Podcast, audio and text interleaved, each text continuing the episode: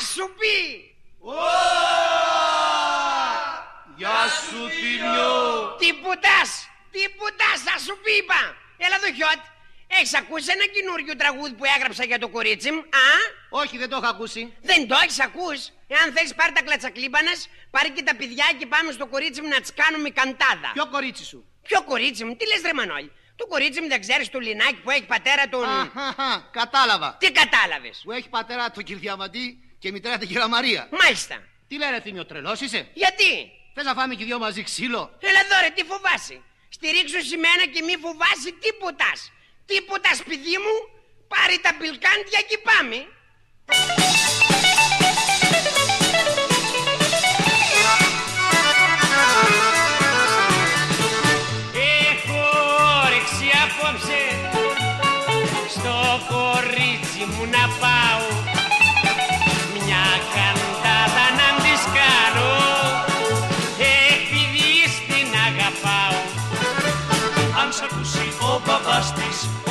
Της τραγουδάς θα κατέβει να σ' αρπάξει, θα κατέβει να σ' αρπάξει, θα κατέβει να σ' αρπάξει και το ξύλο που θα φας.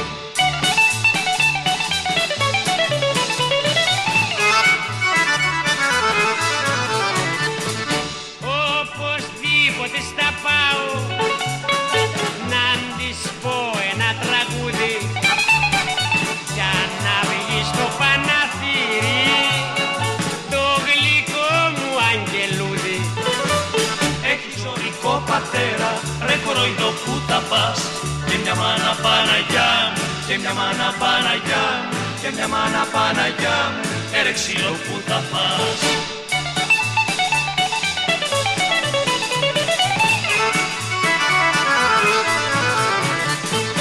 Δεν με νοιάζει τι θα γίνει Τα πιπάσεις σαν να πάω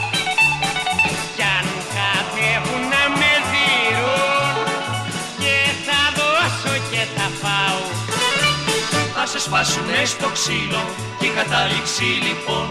Τα χαράματα σε βλέπω, τα χαράματα σε βλέπω Τα χαράματα σε βλέπω. Για το πρώτο βοηθείο Θα σε σπάσουνε στο ξύλο. Και η κατάληξη λοιπόν.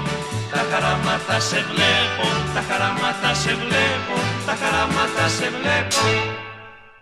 Για το πρώτο βοηθείο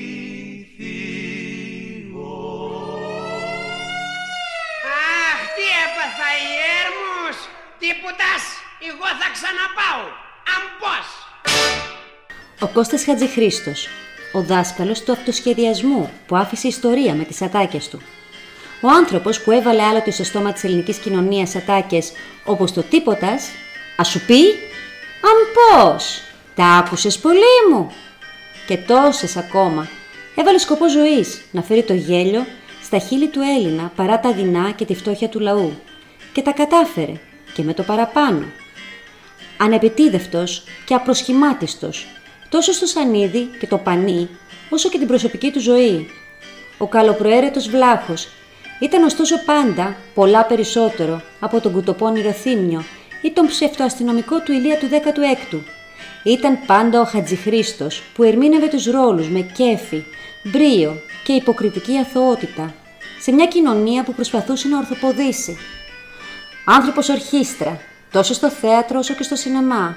Ο Χατζηχρήστος μέτρησε δεκαετίες καριέρας. Συμμετείχε σε 183 περίπου ταινίες και ακόμα περισσότερες παραστάσεις, γνωρίζοντας τη λαϊκή απήχηση που μόνο οι πραγματικοί μεγάλοι γεύονται.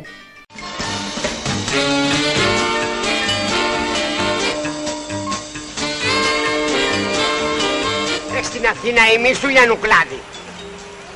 Αμάν, δεσποινείς, δεσποινείς. Που είσαι δεσποινείς, δεσποινείς, τσούπρα, να σου πω. Α, Τι θες ρε βλάχο, ο, με, με συγχωρείς, εσύ, εσύ άντρας ή εσύ κουπέλας, και να ξέρω δηλαδή. εσύ τι λες; Ε, έχω τις αμφιβολίες μου, με συγχωρείς. Α, παράτα μας. Μάλιστα. Κύριε Αρχιφύλακα, να σου πω.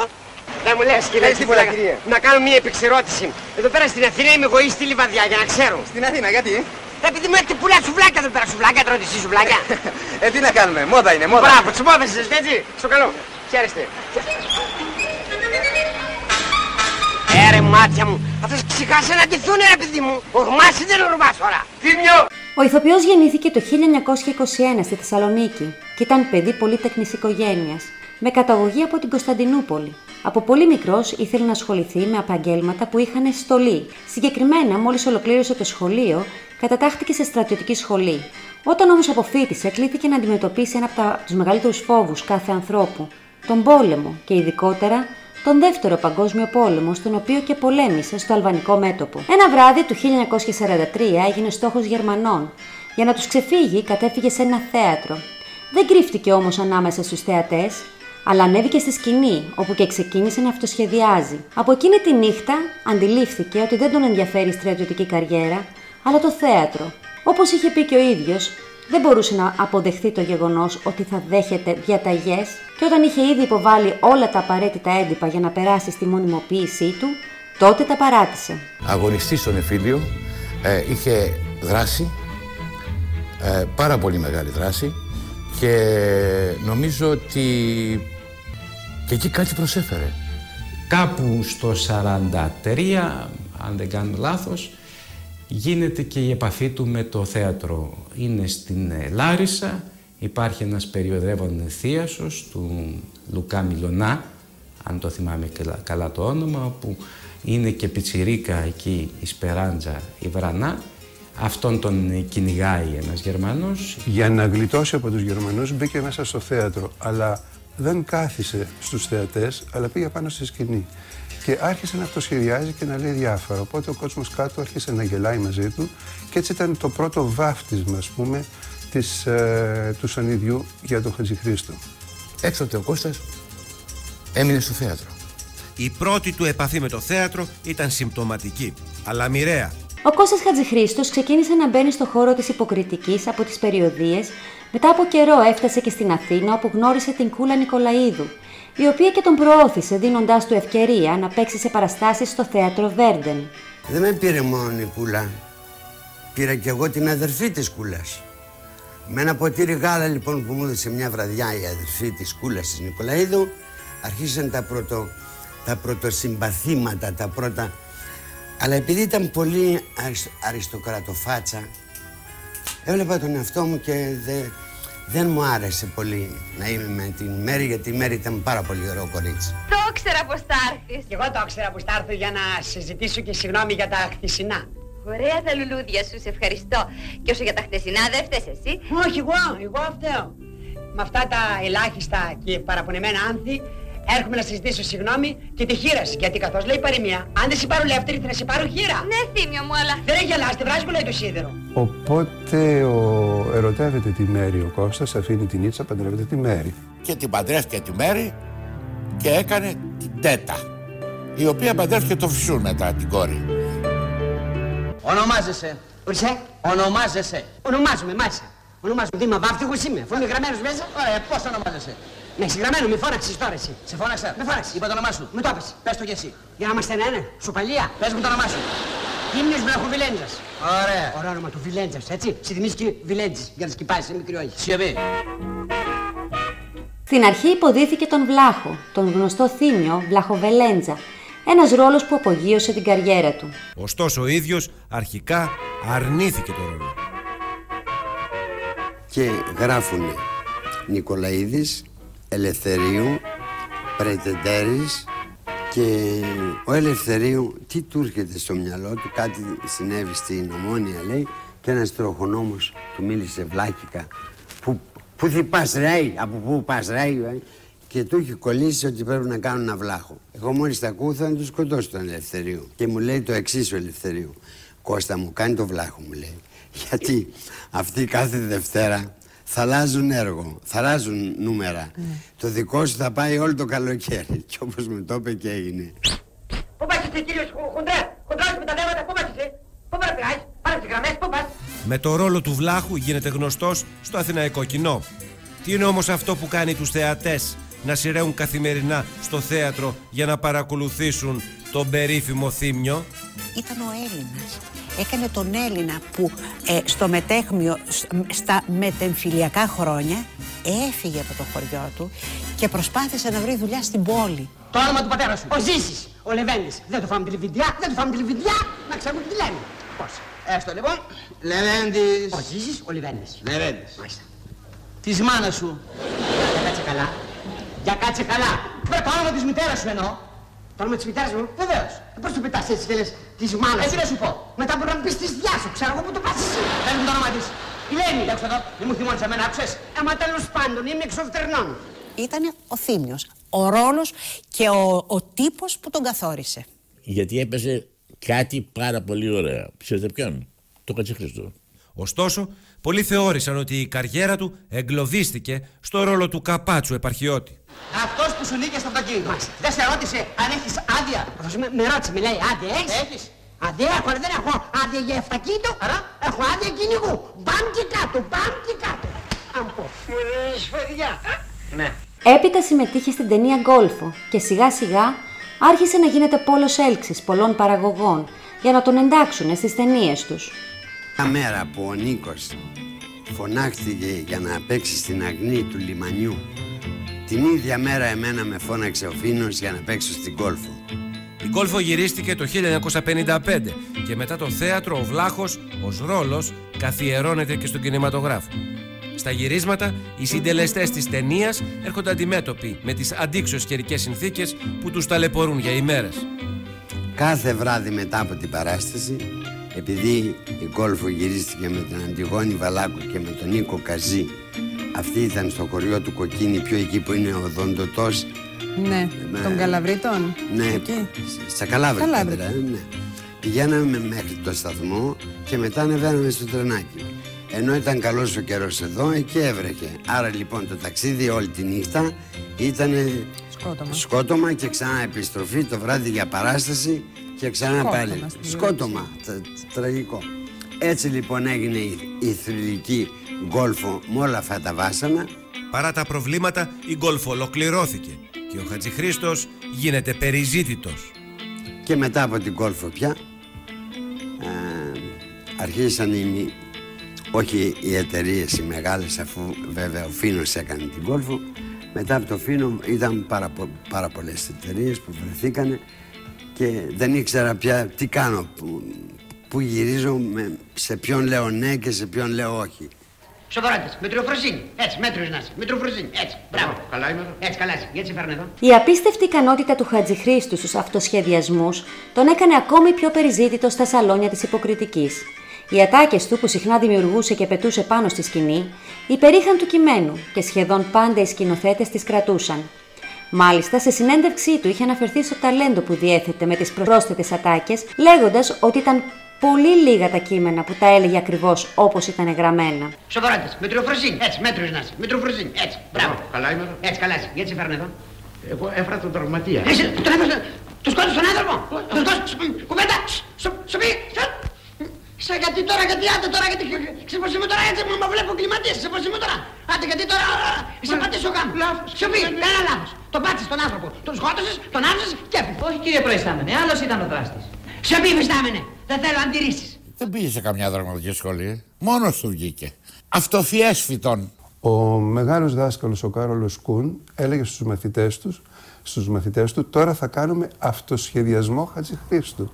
Τον είχε σε μεγάλη εκτίμηση του Χατζηχρήστο ο Κούν, όπως και, και όλο το ελληνικό θέατρο. Ε, και τολμώ να πω ότι έπεσε χωρίς κείμενο. Απλά έπαιρνε την κεντρική ιδέα και κάθε μέρα έπλαθε ένα χαρακτήρα. Είδες σωρόπι, είδες μέλι. Ύστερα μου λες εμένα αριστοκράτηση και τρίχες. Ρε, άμα η γυναίκα γουστάρει έναν άντρα και χαμάλη να είναι, θα τον πάρει. Άντρα όμως. Όχι τελευταία εβδομάδα των υπολείπων. Αυτό το αστείο να μου το γράψεις για να το λέω στο γαλακτοπολείο. Πρεσί, ο άντρας δεν χρειάζεται να έχει μόνο μπόι. Μπόι έχουν και τα πράσα. Το ρεπανάκι όμως ανοίγει την όρεξη. Ο άντρας χρειάζεται να έχει λεβεντιά, να έχει ασυκλίκη, να έχει ντερβισιλίκη. Να το λέει η καρδιά του και να είναι και τσακπίνη. Ό,τι έχω εγώ δηλαδή, κατάλαβες; Κατάλαβα. Ο Χατζηχρήστος ήταν από τους ανθρώπους που του άρεσε πολύ το γυναικείο φύλλο. Άλλωστε, αυτό στηρίζεται και στο γεγονός των πέντε γάμων που πραγματοποίησε. Ο ίδιος, σε συνέντευξή του μάλιστα, είχε δηλώσει ότι το πάνε για να κατακτήσεις μια γυναίκα είναι το παραμύθι.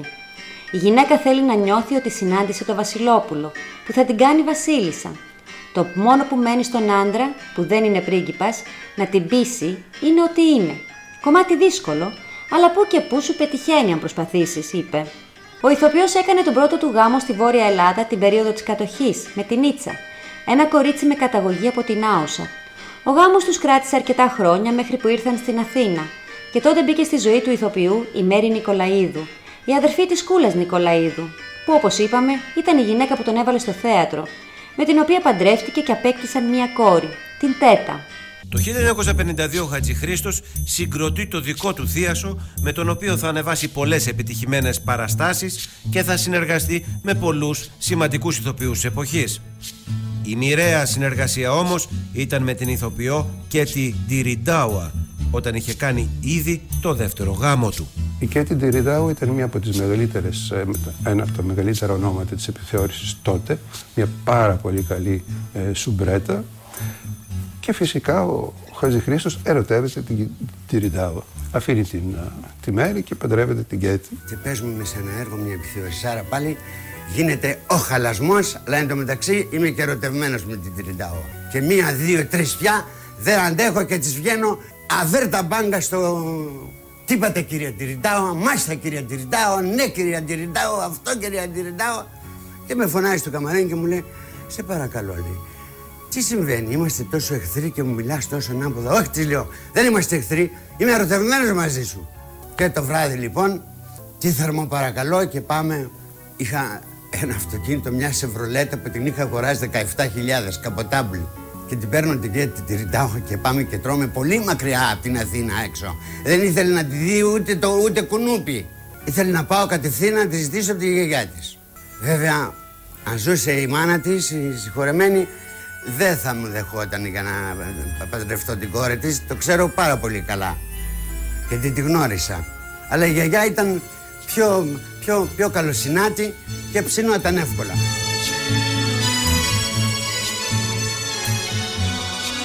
Έγιναν χθες οι γάμοι Χατζη Χρήστου Τυριντάος Διαβάζουμε από την εφημερίδα Τα Νέα μετά το τρίτο διαζύγιο, ο Χατζηχρήστος παντρεύεται για τέταρτη φορά με την Ελένη Πανταζή, με την οποία είχε μεγάλη διαφορά ηλικίας. Όταν γνώρισε την ε, Ελένη Πανταζή ήταν ήδη αρκετά μεγάλος και όριμος, ώστε έβλεπε μια, στην, ε, στην Πανταζή μια, ένα αποκούμπι. Δυστυχώς όμως η Ελένη Πανταζή θα πεθάνει ξαφνικά στα 42 της. Γίνεται σεισμός μικροσυσμό στην Αθήνα. Και μπαίνει στο ασασέρ η γυναίκα του και πεθαίνει. Είχε πάρα πολύ. Ε, έχασε τη μιλιά του καταρχήν. Μετά είχε εκείνη την εποχή μια τρομερή ε, καταστροφή οικονομική. Χάνει το θέατρό του, χάνει τη λαλιά του, δεν μπορούσε να μιλήσει. Το ρίχνει στο ποτό. Ο Χατζηχρήστος σε μια συνέντευξή του είχε πει «Ήταν ένα σοκ. Από τότε είπα, μόνο σύντροφος το ουίσκι. Αυτό ήταν η καταστροφή μου. Ήταν 42 χρονών η κοπέλα και εγκλωβίστηκε μέσα στο πάθος του πιωτού από το οποίο ε, σχεδόν ε, δεν ξέφυγε παρά λίγο προς το τέλος της ζωής του. Την πορεία της ζωής του πέρασε περιόδους που ήπια πολύ και χρειάστηκε να γίνει επισταμένος προσπάθεια να σταματήσει να πίνει. Και τα πέρασε όλα αυτά. Τα οικονομικά προβλήματα τον τσακίζουν. Ο ίδιος σχολιάζει. Χαρτιά δεν ξέρω. Από υπόδρομο δεν έχω ιδέα. Πού μπορεί να πήγαν όλα αυτά τα χρήματα; Αυτό δεν θες να μάθεις. Στο πανί τα έφαγα όλα. Ήταν ένας άνθρωπος βέβαια με πάθη, που τα πάθη στη ζωή του του, του κοστίσανε, αλλά ήταν και ένας άνθρωπος ο οποίος επένδυε στη δουλειά του. Όλα τα λεφτά του τα έφαγε με τα ελληνάκια τους ηθοποιούς έθρεψε το ελληνικό θέατρο. Ο Κώστας Χατζηχρήστο τα τελευταία 20 χρόνια της ζωής του ήρθε αντιμέτωπος με την οικονομική καταστροφή. Ήταν το διάστημα που επένδυε σε μεγάλες θεατρικές παραγωγές με αποτέλεσμα να επέλθει το οικονομικό αδιέξοδο. Ο ηθοποιός είχε δηλώσει τότε «Πρέπει να μάθει όλος ο κόσμος κάτι που ίσως δεν ξέρει. Ότι εγώ δεν παίρνω ούτε μία δραχμή, παρόλο που οι ταινίες μου είναι σε συνεχή προβολή». Και έφτασε στο σημείο μέσα σε μία εβδομάδα να παιχτούν τρεις ταινίες του μαζεμένε. Δεν ξέρω ποιοι είναι αυτοί οι κύριοι που κονομάνε, αλλά πάντως είναι άδικο για μένα. Ο κόσμος μπορεί βλέποντας τις ταινίες μου να νομίζει ότι ο Χατζηχρήστος τα κονομάει χοντρά. Λάθος. Άλλοι τα κονομάνε, και όχι εγώ. Και γι' αυτό εκφράζω κάποιο παράπονο για αυτή τη μεταχείριση. Τέλος πάντων, Μιλήσαμε για επιτυχημένες ταινίες και ήρθε ώρα να μιλήσουμε και για αποτυχημένες ταινίες που με έβαλαν μέσα οικονομικά και με τα τσαρούχια. Βλέπεις και οι δουλειές έχουν ρίσκα. Και εγώ πάντα ρισκάριζα. Και κάτι άλλο. Εγώ είχα το ψώνιο να θέλω να είμαι παραγωγός, σκηνοθέτης και πρωταγωνιστής. Λοιπόν κάνω μια ταινία με τον τίτλο «Ο ταχυδρόμος προχωράει» και ελαφρώς καταστρέφομαι οικονομικά. Δηλαδή τι ελαφρώς που μου άλλαξε τα φώτα. Η ταινία πήγε πάτος. Δεν ήμουν κανένας αλυταράς, ούτε χαρτοπαίχτης που τα έπαιζα και τα άφηνα νηστικά. Ούτε υπόδρομο, ούτε τίποτα. Τώρα πώς τα άτρωγα, μη με ρωτάτε. Πάντως ένα είναι σίγουρο ότι δεν τα έφαγα τα λεφτά μόνος μου. Πάντα με συνεργάτες, φίλους και γνωστούς. Ποτέ μόνος μου. Αλλά τα πιο χοντρά λεφτά χάθηκαν σε δουλειές θεατρικές και κινηματογραφικές. Και όσοι ξέρουν από αυτά με καταλαβαίνουν πιο πολύ. Πάντως, ποτέ δεν δίλιασα και πάντα ρίσκαρα. Και εκείνη την εποχή το χρήμα ήταν χρήμα. Το μόνο που κατορθώσαμε εγώ και το αδερφάκι μου ο Δήμος ήταν να φτιάξουμε ένα θέατρο, που την εποχή που το πήραμε ήταν ένα παλιό υπόγειο σε κακά χάλια. Όπως όλοι οι άνθρωποι, έτσι κι εγώ, έκανα τα λάθη μου, αλλά με αδίκησαν. Ειδικά στους καλλιτεχνικούς κύκλους. Η κακία, η ζήλια και ο παραγωνισμός είναι συνηθισμένο φαινόμενο. Πρέπει να έχεις συντερένια νεύρα και ταλέντο. Θα ήμουν όμως αχάριστος αν πω ότι δεν είδα μεγάλη δόξα και ότι δεν κονόμησα λεφτά. Μέσα από την τέχνη τακτοποίησα τα παιδιά μου και τη δεύτερη γυναίκα μου, την Τυριντάουα. Το θέατρο και οι κινηματογράφος μου άφησαν μια γεύση σαν πικρό μέλι. Μαζί με τις χαρές γεύτηκα και την πίκρα. Κάτσε. Τι είναι, ρε. Τίποτα, τίποτα, τίποτα. Έτσι, μπράβο. Ήρθαμε να γλυκίσουμε εδώ πέρα. Φάμε τα λεφτά εδώ πέρα, έτσι. Εχ, Δεν είχε δεχθεί ποτέ στην παρέα με τους άλλους ηθοποιούς να πληρώσει κανένας άλλος λογαριασμό. Το βράδυ ξέρανε πού πηγαίνει και τρώει και όλα τα μπατήρια ηθοποιοί πηγαίναν και τρώγανε και πού τρώγε. Και όχι το επόμενο, απαγορευόταν κανείς να βάλει το χέρι στην τσέπη. Ήτανε άρχοντας γενικά. Γκαρσόνια εδώ, όλοι στα λεφτά. Όλοι στα λεφτά, εδώ. Τι είπε αυτός Μιλτιάδη, δηλαδή όλοι στα λεφτά, αυτός έχει λεφτά και εμείς ντοματόσουπα. Εδώ, ρε παιδιά, γρήγορα. Άντε, κάξτε ένα κομμάτι εσείς, παιδιά. Να. Μιλτιάδη, θα του κολλήσω. Ποιος είναι αυτός δηλαδή και μας κουνιέται; Α, ναι, τρι... είχε τρίπια χέρια. Τρίπια. Τρίπια. Ε, Ήταν ανοιχτό χέρι του. Του άρεσε αυτή η ανοιχτοχειροσύνη. Να κερνάει, να δείχνει ότι έχει λεφτά, ότι είναι κάποιος. Ότι... Είχε ένα κόμπλεξ τέτοιο. Και αυτό ξεκινάει από, ακριβώς από μια αφετηρία φτώχειας. Ο Χατζηχρήστος σε συνέντευξή του είχε πει «Σε μια παρέα πληρώνει αυτός που παίρνει τα περισσότερα. Ποτέ δεν έφαγα με τον Ωνάση. Αν τύχαινε βέβαια, ίσως πάλι εγώ να πλήρωνα. Γιατί είχα ακούσει ότι είχε καβούρια στις τσέπες. Μάλιστα λένε και έναν έκδοτο ότι κάποτε είχε πάει ο Νάσης στο κέντρο που ήταν αυτός με το θείασό του και ήρθαν από πάνω από τον Ωνάση κιθαροδί και του τραγούδισαν ένα τραγούδι και βεβαίως ο Ωνάσης τους έδωσε ένα μεγάλο πορμπουάρ. Και πάνε μετά στο Χατζηχρήστο και τραγουδάνε. Και όταν τελείωσε τους λέει ο Χατζηχρήστος πόσο σας έδωσε ο Ωνάσης. Λένε αυτοί 500 δραχμές. Πάρτε χίλιες από μένα. Λιποθυμάνε η μουσική. Και πάει και του λέει ο μέτρ της Συνεράιδας. Θεός ωραίος να το κάνω. Ο Δελάκης. Του λέει, βρε Κώστα, δίνει πέντε ο Νάσης και δίνεις δέκα εσύ. Και λέει ο Χατζηχρήστος, ο Νάσης τι είναι, επειδή έχει δύο αεροπλάνα. Και τελείωσε η συζήτηση.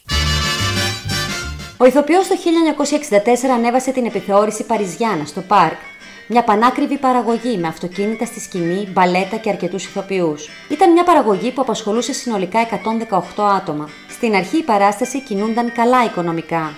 Όταν όμως ανέβηκε μια επιθεώρηση στο Μητροπόλιταν, άρχισε να χάνει τους θεατές της και τελικά οδήγησε στη χρεοκοπία το Χατζηχρήστο. Τότε ήταν που ο κωμικός έπαθε εγκεφαλικό πάνω στη σκηνή. Τότε σύζυγός του η Ντυριντάουα το είχε βάλει κάτω και το είχε υπολογίσει με μολύβι και χαρτί και του είχε πει ότι ακόμα και αν κάθε μέρα και τότε τα θέατρα δεν παίζανε Παρασκευή, Σάββατο, Κυριακή ακόμα και κάθε μέρα εάν ε, είσαι φουλαριστός τότε θα ε, χάνεις 38.000 δραχμές εκείνη την εποχή. Μιλάμε λοιπόν και μάλιστα αυτή η παραγωγή ήταν που τον κατέστρεψε. Αλλά Έτσι συνηθιζόταν να μπαίνει ο κόσμος με γραβάτα και με κουστούμι. Οπότε έχασε εκεί το κοινό του και έχασε πάρα πάρα πολλά λεφτά και από εκεί αρχίζει η κατρακύλα του. Φέροντας το καζινό Αντεπαρί, δίπλα στο Μετροπόλιταν που έπαιζε η Ρένα η Βλαχοπούλου με τον Κώστα του Βουτσά και το έργο λεγόταν Μην πατάτε τη χλόη, πράγματι δεν πατούσε κανένας στο θέατρό τους. Μετά από το Μην πατάτε τη χλόη όμως, ο Σταυρίδης πετάχτηκε μια μέρα από το, από το θέατρό μου δίπλα και τους λέει να βάλουν επιθεώρηση. Και με ρωτάει εμένα ο Κώστας, θέλουν λέει να τους γράψουμε δίπλα μια επιθεώρηση, να γράψουμε Κώστα. Λέω να γράψετε, τι, να, να σωθούνται σε αδερφάκια. Μπορώ να φανταστώ εγώ εγκληματίας που έχω τολμήσει και έχω βάλει το εισιτήριο 70 δραχμές για πρώτη φορά και έκανα και την άλλη βλακεία να λέω ότι πας όσοι θα έρχεται στο θέατρο άνδρας θα φοράει γραβάτα. Πράγματα πρωτάκουστα για την Αθήνα. Γιατί θα, δεν, δεν φοράω γραβάτα και δεν θα μπω μέσα. Αυτό λοιπόν με σκότωσε και άρχισε σιγά σιγά όταν ανε, ανέβηκε η επιθεώρηση Νόβα ή Καζανόβα δίπλα στο Μετροπόλιταν. Άρχισα εγώ να πέφτω γιατί έφταιγε και κάτι άλλο. Η πορεία του στον κινηματογράφο δεν θα μπορούσε να χαρακτηριστεί μικρή. Ο ηθοποιός έχει περισσότερες από 183 ταινίες στο ενεργητικό του. Ο ίδιος υπήρξε παραγωγός τριών μεγάλων ταινιών και ήταν σκηνοθέτης άλλων οκτώ. Την πρώτη του εμφάνιση την έκανε το 1952 στην κομμωδία του Ασημακόπουλου Τσιφόρου «Ο πύργος των υποτών» και πολύ γρήγορα καθιερώθηκε ως ένας από τους δημοφιλέστερους κομικούς της μεγάλης οθόνης, με το χαρακτήρα του Θήμιου, ενός κουτοπώνηρου επαρχιώτη που φτάνει στην Αθήνα για να μπερδέψει τους πρωτευουσιάνους με τη χωριάτικη νοοτροπία του. Ακολούθησαν μεγάλες κινηματογραφικές επιτυχίες, πολλές από τις οποίες ήταν μεταφορές από το θέατρο. Τα κοθόνια του συντάγματος, οι τρεις detectives, τσαρούχοι πιστόλοι παπιών, Γερακίνα, διακοπές στην Κολοπετινίτσα, να ζήσουν τα φτωχόπεδα. Ο Ηλίας του 16ου, λαός και κολονάκι. Ο Θήμιος τάχει 400, Μικροκοστέοι και Κοντογιώργιδες. Ο Δήμος, από τα Τρίκαλα, ο κύριος Πτέραρχος και της Κακομήρας.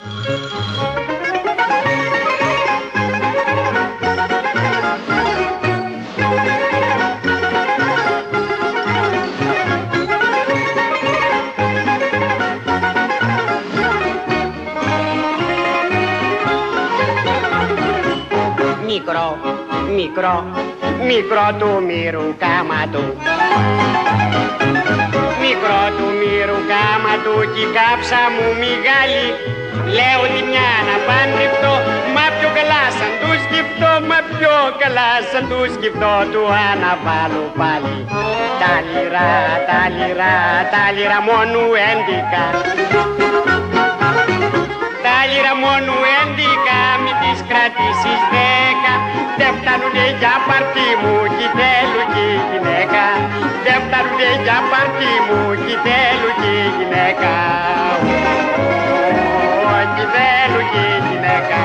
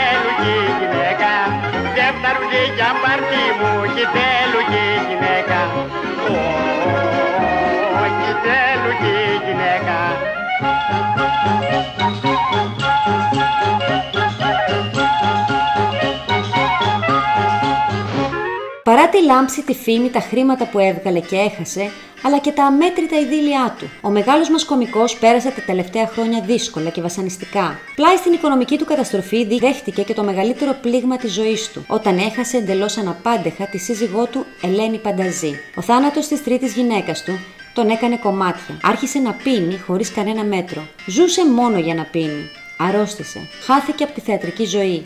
Έπινε συντροφιά με το σκύλο του. Την εποχή αυτή χάνει και το θέατρό του και έτσι το ποτό ήταν η μόνη του παρηγοριά. Η νομική καταστροφή είναι απόλυτη. Τη δεκαετία του 90 δεν είχε πλέον ούτε σπίτι για να μείνει. Με πήρε η θεία μου συνάδελφός του, η Λίντα Άλμα, και μου είπε: Δημήτρη, ο Κώστας έχει κάπου πρόβλημα με το σπίτι του. Θα μπορούσε να έρθει να μείνει για λίγο στο ξενοδοχείο. Μια φορά λοιπόν κάτι είχε γίνει, δεν ξέρω γιατί είχε γίνει και ήταν στεναχωρημένο. Και λέω στο Λεωνίδα, το λέω, το γνωστό θεατράνθρωπο που εκείνης της εποχής όλοι οι ηθοποιοί, φίλοι του και αγαπημένοι του. Και αυτός δικός του. Πρέπει Λεωνίδα να κάνουμε κάτι για τον Κώστα. Ε, τον βλέπω πολύ. Α, μου λέει άσε. Θα κανονίσω εγώ. Και το βράδυ έχει κανονίσει στο εστιατόριο του ξενοδοχείου να γίνει ένα πάρτι. Και έχουν έρθει, αν σου πω τώρα περίπου 70 παλιοί ηθοποιοί, λέω 70 και δεν, ε, δεν κάνω έκπτωση στο νούμερο καθόλου. έρχεται και κάθεται δίπλα μου. Και έκανα πάρα πολύ μεγάλες χαρές και ξαφνικά γυρίζει και μου λέει στο αυτή Ρίκα, μου λέει, αν έχεις τίποτα λεφτά επάνω σου μπορείς να μου τα βάλεις στην τσέπη μου. Πιστέψτε με, ε, είχα ευτυχώς και αλλά όταν βγήκα έξω με έπιασαν τα κλάματα και λέω αυτός ο άνθρωπος ο οποίος βοήθησε τόσους πολλούς ανθρώπους στο τέλος να μείνει έτσι χωρίς λεπτά ήταν κάτι το τραγικό. Καταβεβλημένος και χτυπημένος πια από την επάρατη νόσο. Θα αποσυρθεί από τη δημόσια ζωή βρίσκοντας παρηγοριά στο ουίσκι, το οποίο θα τον αφήσει στο περιθώριο για αρκετά χρόνια. Στις αρχές της δεκαετίας του 80 κάνει τη μεγάλη του επιστροφή, τόσο στο θέατρο όσο και στον κινηματογράφο. Αν και πια δεν είναι παρασκιά του παλιού καλού εαυτού του. Αποτοξινωμένος τώρα με τη βοήθεια φίλων, αλλά και της τελευταίας του συζύγου, θα εμφανιστεί σποραδικά στο Σανίδι μέχρι το 1997, που είναι και η τελευταία του θεατρική σεζόν. Τα χρόνια έχουν βαρύνει το μεγάλο ηθοποιό, όπως και η μάχη με τον καρκίνο. Το κενό γελάει μεν, αλλά διακριτικά καθώς πλέον είναι φανερό ότι το θεατρικό του τέλος είναι κοντά. Πριν εγκαταλείψει τον κόσμο, πρόλαβε να εκδηλώσει την πικρία και το παράπονό του. Νομίζετε ότι επειδή κάνω τον κομικό, ότι εγώ γελάω; Εγώ είμαι το πιο πικραμένο αστέρι, το πιο πι- πικραμένο πουλί που βλέπετε την ώρα εκείνη που παριστάνω.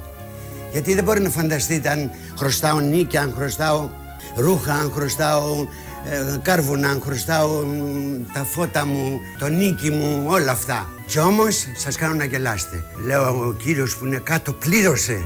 Πρέπει να πάρει τα λεφτά του πίσω. Για να τα πάρει ο Χατζηχρήστο πίσω πρέπει να τον κάνει να γελάσει. Γι' αυτό σκοτώνομαι.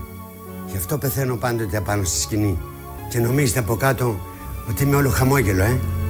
Όχι. Ο Κώστας Χατζηχρήστος άφησε την τελευταία του πνοή στις 3 Οκτωβρίου του 2001 στην Αθήνα, από λίμωξη του αναπνευστικού, έπειτα από δύο μήνες που παρέμεινε στο κρεβάτι του νοσοκομείου. Επήγαινα και τον έβλεπα πάντα στον πρία μου. Με περίμενε για να του πάω τσιγάρα και να του πάω και μια μπύρα που δεν επιτρεπόταν να πιει. Και όπως μπήκα ένα βράδυ. Κοιτάζω δεξιά και βλέπω το τραπέζι το άδειο. Φωνάζω, λέω παιδιά, παιδιά, πού είναι ο Κώστας; Και μου λένε ο Κώστας πεθαίνει. Πού είναι, στο ιατρικό.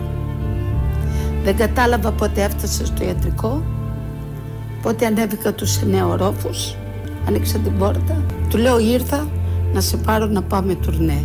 Και μου απάντησε με αυτή τη λέξη, τώρα πια είναι αργά.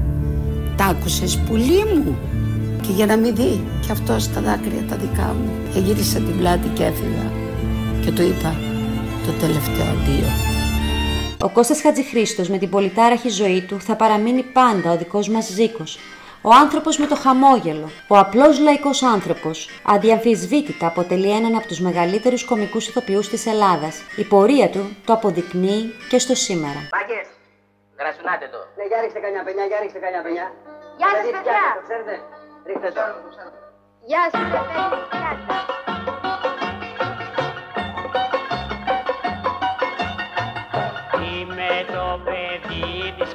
Πιάτσας και στα κέντρα τριγυρνάω. Πίνω και γλεντώ με κέφι και μεθάω και τα σπάω και του μπαρμπάτα μασάω. Τη ζωή την ψεφραγίδα μην την πάρει σοβαρά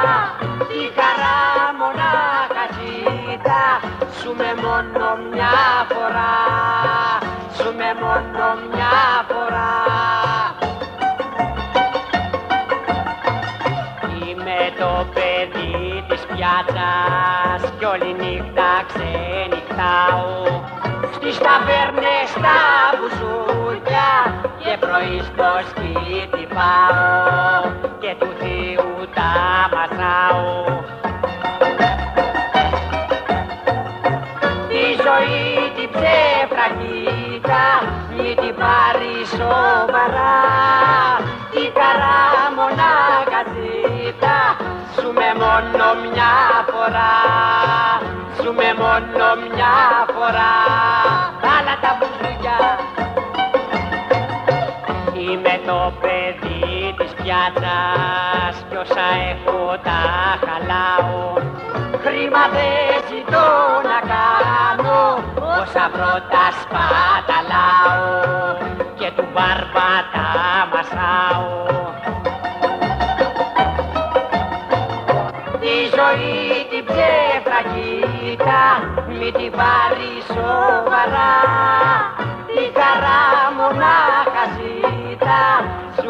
νομία μια φορά.